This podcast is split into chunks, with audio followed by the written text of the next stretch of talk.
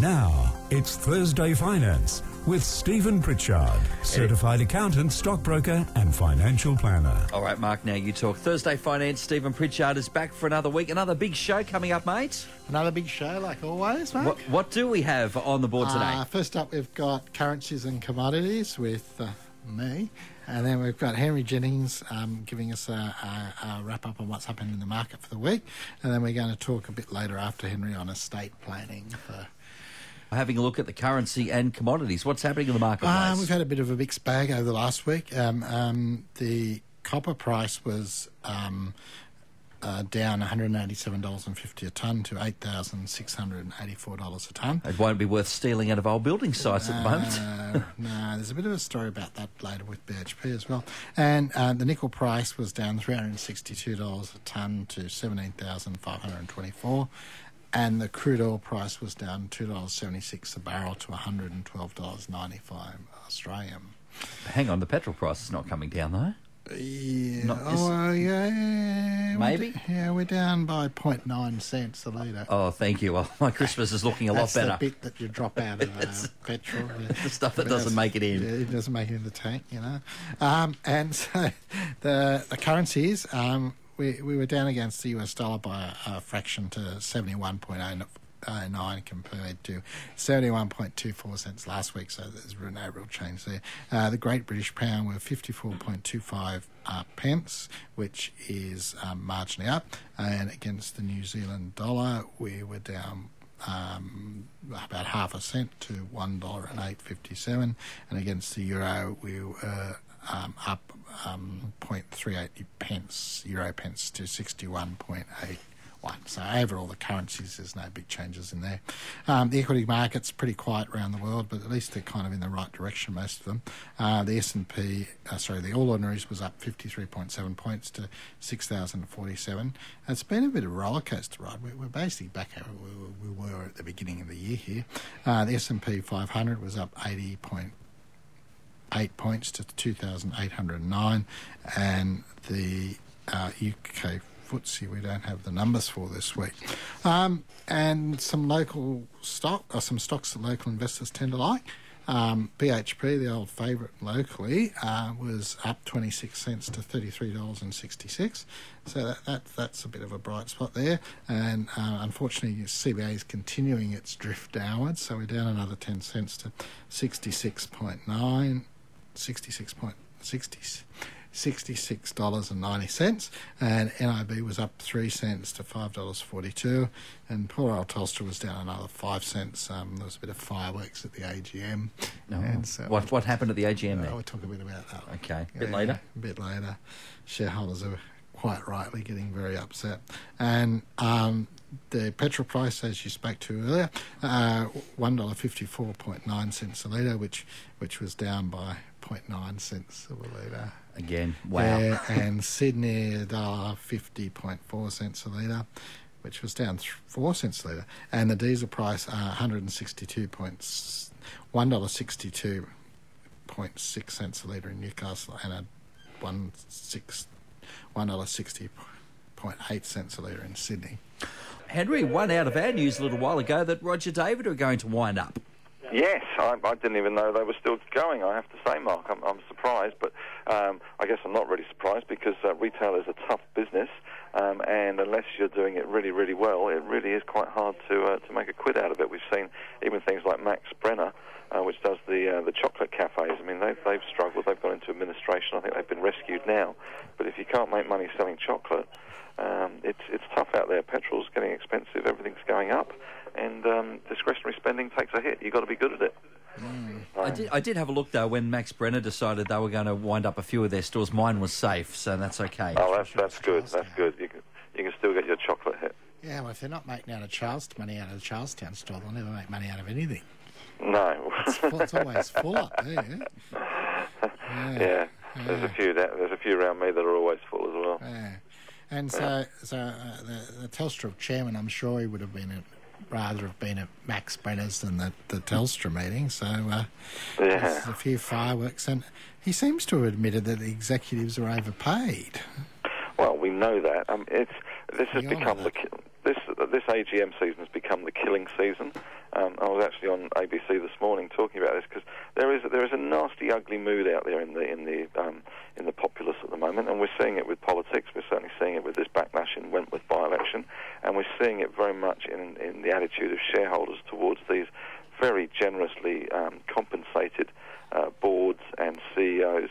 Telstra had 62% of their shareholders voted against their remuneration structure, which they seem to have spent most of the year trying to get right. Instead of trying to get the business right, they spent most of the year arguing amongst each other about how much they were going to pay each other, which does seem ridiculous. Tabcorp followed it up yesterday. They got 40% strike against them. This is what's called a first strike, and that kind of puts you on notice. That puts the board on notice. If you get the second strike, of over 25% of shareholders vote against that structure, then you're looking at boardroom spills and all sorts of horrible things. So it is an issue, and you can imagine how big an issue this is going to be come December, when we kick off with the bank AGMs. Can you imagine how that's going to go? You know, so, it's shareholder activism is alive and well, and I guess it's a symptom of people's mistrust now of institutions and fairness. These guys get paid $5-6 million, and the share price halves. I don't think it's also just reflected the share price. I mean, the share price is kind of reflecting that the results from the businesses are atrocious. Yeah, well, that's exactly what it should do, isn't it? Yeah. Really. If you're doing a good job in the business, the share price will follow. And what amazes me is these people are already on high base salaries, and why do they need all these short-term incentives just to equal the performance of every other company?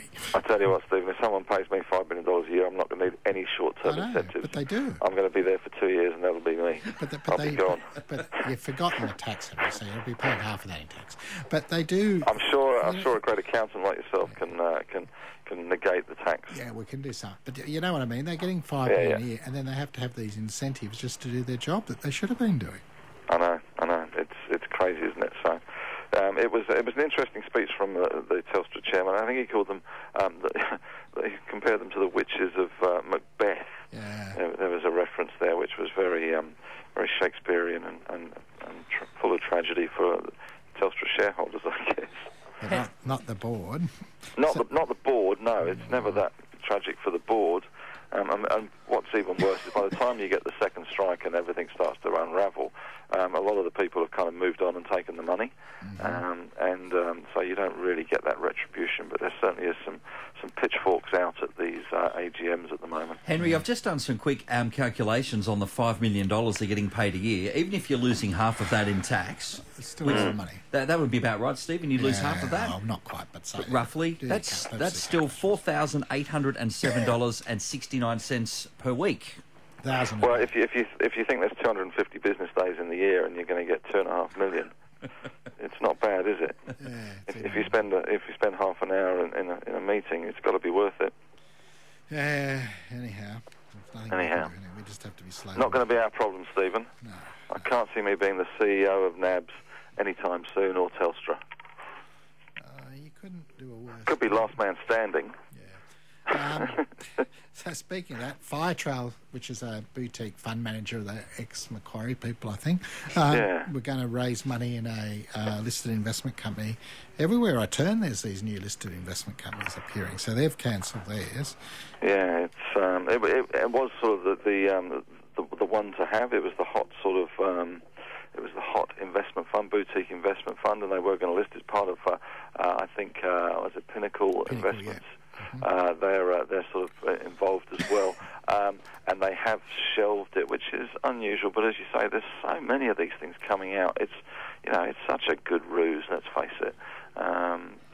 Especially if you offer some options as well. That's always a really good ruse, and that's been used by a couple of the high-profile ones. So you just offer a one-for-one free option, and as long as you don't blow up the joint, in a year's time you get you can double the size of your fund without doing anything. It's a terrific policy, but this one looks it got to the minimum target of about 73 million they say, but they wanted to raise 200. And they used lots of excuses and spun it a bit, but I suspect they were struggling.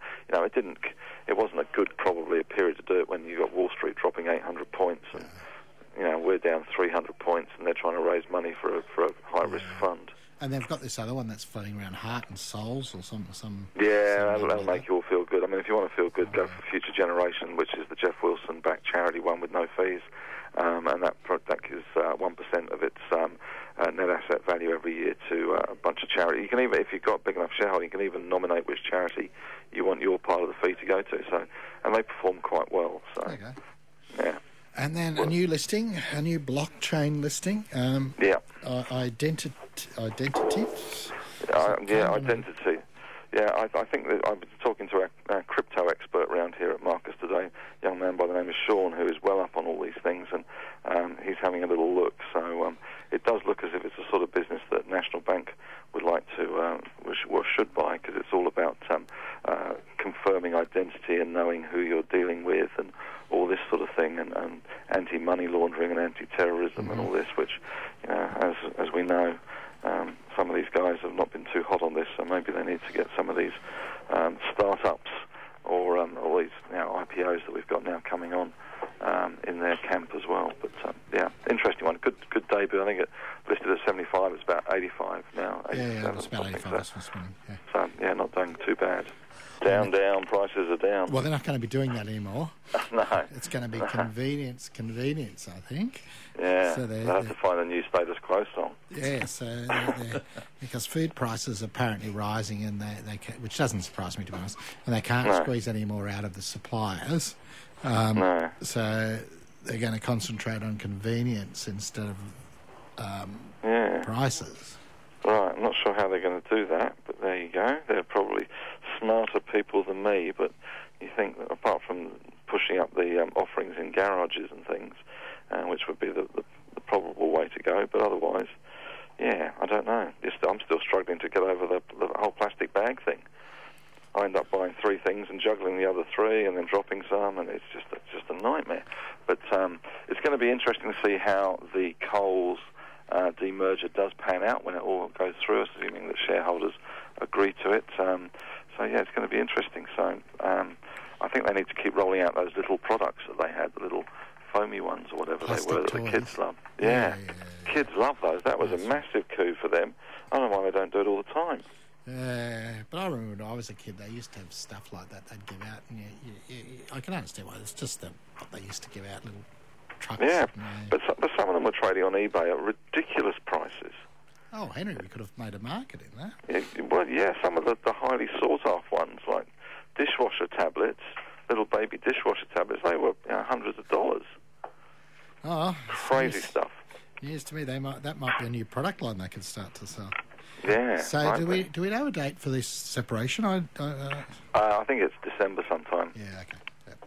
So I think they've got to get through the meeting first. That'll happen. Yeah. And BHP's cut their copper production targets. Yeah, they've been having some issues, and they have cut production targets, but they still think they're going to kind of make it as long as the weather's good. But certainly the stock's been under a little bit of pressure. Resources generally have been, I guess, a bit flippy floppy at the moment. We've seen a good rally in the market off its lows in the last few days in some of the tech stocks, and a wild ride in Afterpay, as you probably are aware as well. So that's been a very interesting stock. Dropped 18% yesterday, and then now it's up 17% today. Well, ASIC's talking about trying to regulate them or something, aren't they? Well, that came out. There's going to be a Senate inquiry into that kind of space, and the problem is that, as usual with this, the disruptive technology companies and these fintech guys, they have sort of marched way ahead of the regulations, and then there's a sort of a hole behind them where they can sort of escape some of those regulations. I don't think Afterpay's got too much to worry about, and I'm hoping that they'll be able to actually get the big tick of approval and say, we're really not credit providers. We're not a payday lender. We're not the bad boys. We are something that allows people to budget and spread payments over 4 payments as opposed to 1. The danger is that you then get addicted to this thing and you're forever in their pocket. But they don't charge you interest; they only charge you late fees, and even those are capped. So it's been an absolute market darling. It's gone ballistic fantastic. Mm-hmm. Got to $22, got to $11 yesterday. It's $13 today. It's up and down like you wouldn't believe, this one, but it's got a big push into the US as well, which makes it look interesting too. Yeah, and A2 Milk was another stock that continues. Yeah. To and so they're increasing sales in China, but Nestle's now trying to join the bandwagon. Yeah, I saw this the other day that Nestle have got a new A2 product. I think it's even got probiotics or something in it as well. So, I guess it just shows you this is a very lucrative market in China. You're never going to have it all to yourself. There's some big guys in Europe that can equally come into the market. They've got big marketing budgets, big spending power. There's going to be some changes in January in terms of the product labelling. I think the English labelling goes out the window, and it's all got to be Chinese labelling, which then I guess makes it slightly harder for you to differentiate yourself, maybe. And you know, some of these Chinese like buying the stuff that you can buy on the shelf in Australia, because they then know that it's pure and it's not been adulterated in any way, and you know, they've had some problems up there with that. So those Daigou channels have been very significant in helping to build brand awareness. I'm not sure that Nestle have the same kind of cachet of as someone like Bellamy's or A2 Milk, but you know, people try. Blackmores had a go at it as well, and they didn't do very well at it either. So yeah, it's going to be interesting, but you're never going to have that playing field all to yourself forever. No, that's right. So do you know if Blackmores has still got that product on the market, or is it... I don't think they do. I think they pulled it off. Yeah, I think they pulled the pin on it, because it was a joint venture with Bega, yeah. And I think it went so badly that they just kind of pulled the pin and wrote the money off and said, you know what, we'll just stick to what we do best, which is give people little tablets. Lots of patience they're mixing up. yeah. So, anyway. Okay, thanks for that, Henry. Right. We'll talk to you next week. Many of us may not want to think about it. It might be uncomfortable, but at one point or another, we all have to plan our estates. And you were saying before we came on today that the average estate now, you can be pushing $1 million. Oh, it's not unusual for an estate these days to be $1 million. I mean, and as we discussed, it's principally the two major reason things that are driving that is the value of the house prices, and you know, the inner city suburbs is, you know, Adamstown, Lambton, New Lambton, those type of middle class type suburbs. It's not unusual now for the house prices to be $1 million, and then of course this to the other thing, which, you know, the secondary thing that's kind of driving it is superannuation balances, and people are kind of retiring now with an average of, according to the stats, around 300,000 in superannuation, and that's only going to go up as time goes on. So depending on when you pass away, you could be looking at an average estate being, you know, $1 million to $1.5 million. And particularly with the retiring age being put back for one reason or another. I haven't even talked about savings yet. Well, that's been stopped. Good. Yeah, so you're back to 67, Mark. Good. Yeah. So that'll be here. But that'll be here before we know it, though. So we need to, I guess, plan for our estates, and I guess that all begins with having a strategy in place. Yeah, you need to have a, you know, one of the ways to keep your costs down, because you've got to get the lawyers to draft the will, and you know, you can soon run up unnecessary legal costs there. So what you need to do is to minimise your legal costs. You need to have, before you go and see your solicitor, how you want your estate divided up. You know, if you're going to go in there and have a chat to him or her, and you know, they're going to charge you for the 4 hours you're in there having a cup of tea while you're discussing, you know, which kids upset you, or, you know, and all these things. And the staples and the sugar satchels in the tea. You know what I mean? They're professional, and they're going to charge you for the time. So if you want to keep your time down and you want to keep your costs down, you need to work out before you go to your solicitor to draft the estate is how you want the estate divided up. And then your solicitor can advise you on how to prepare the will and legally how to get it put in place. Now, you should not go and buy one of those things from the newsagent. Oh, like a kid you see on the TV or something. Yeah, because wills have all got to be... There's ways they've got to be witnessed and who can sign them, and they've got to be carefully drafted. Otherwise, you'll end up with consequences that you didn't. And I guess some of those consequences we could be talking about a will being contested, for example. Yeah, wills can be contested.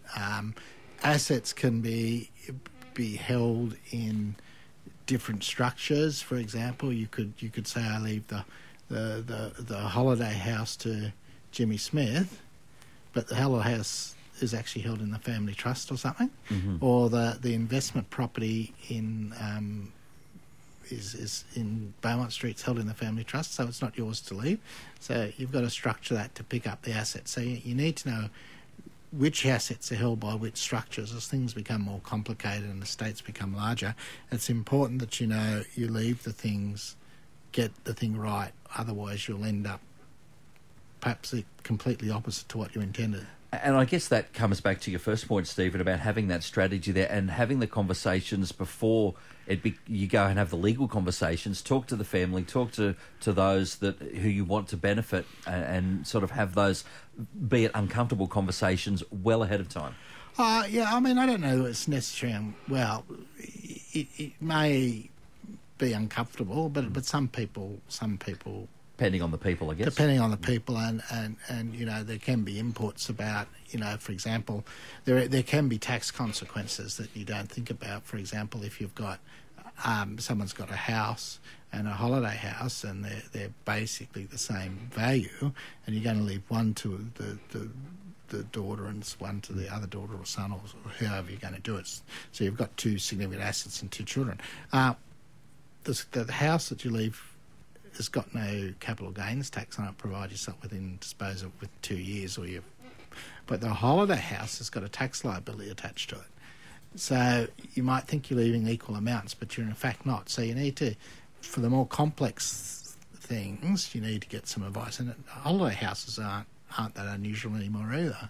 Okay, yeah. So it's a good point, because like you said, you don't want to leave somebody with a tax bill, and you think you're leaving them the house. You think you're leaving them $500,000 of assets. Of assets, or $1 million of houses each, and one's got a tax liability attached for 300,000 to it, so they're only getting really 7. So that's right. So you need to think about that, and then when you're structuring your will, you can set up things called testamentary trusts. They've got a number of tax advantages. The tax-free thresholds apply to distributions to your children or your grandchildren out of those, which can have a significant tax advantage, and they can be used for asset protection strategies if there's some issues with your children or the beneficiaries you're intended to leave. Some assets too, so you can, instead of leaving them directly, you can set up a trust in your will that those assets go to the children or your beneficiaries. We are talking estate planning at the moment, and good afternoon, Scott. You have a question about wills for Stephen today. Yeah, mate. How do you going? Good, Scott, good. Okay, my brother's just passed away not long ago, okay? He didn't have a will. Yep. I was going for power of attorney and all that, what I got told to do. But then I found out he had a stroke, so he couldn't read, couldn't write. Okay, so you can't get a power of attorney after. Power of attorney ceases when someone passes. Yeah, but I'm the next of kin. But I was the next of kin on everything else, okay? And 50% beneficiary of everything else. Yeah. I'm the one who's paying for his funeral fund and everything, mate, so... Now, I've been trying to get hold of his kids and all that. Nobody wanted to come to the party. The dole office didn't want to help me. The coppers, nothing. So, you know, at the end of the day, they knew about it, but they didn't come and see it. So what's the kind of question? Well, how do I go about now? Because he's got bills, like financial, like bills, like his CBUS and all that, because I'm the beneficiary of that. Okay. And so is there assets in the estate? Well, it's only just that one, mate. Which is what? CBUS, superannuation. Okay, well, superannuation doesn't generally form part of the estate. So what you would do is the CBUS, provided is put in this by the sound of a binding death nomination, they should just pay that money directly to you. Is that it? No other questions asked about it then? If he's put in a binding death nomination to name you as the beneficiary, the money will be paid straight to you. No, that's all right. I mean, because, all the rest of them have been saying, because he's got two other kids, but they're not they haven't seen him or nothing because he was an alcoholic and all that. So yeah, it was just well, I mean that really. It's just been playing on my mind, mate, and hearing that one today about the will and that, and yeah. Well, if he's passed away, there's nothing you can do about the will.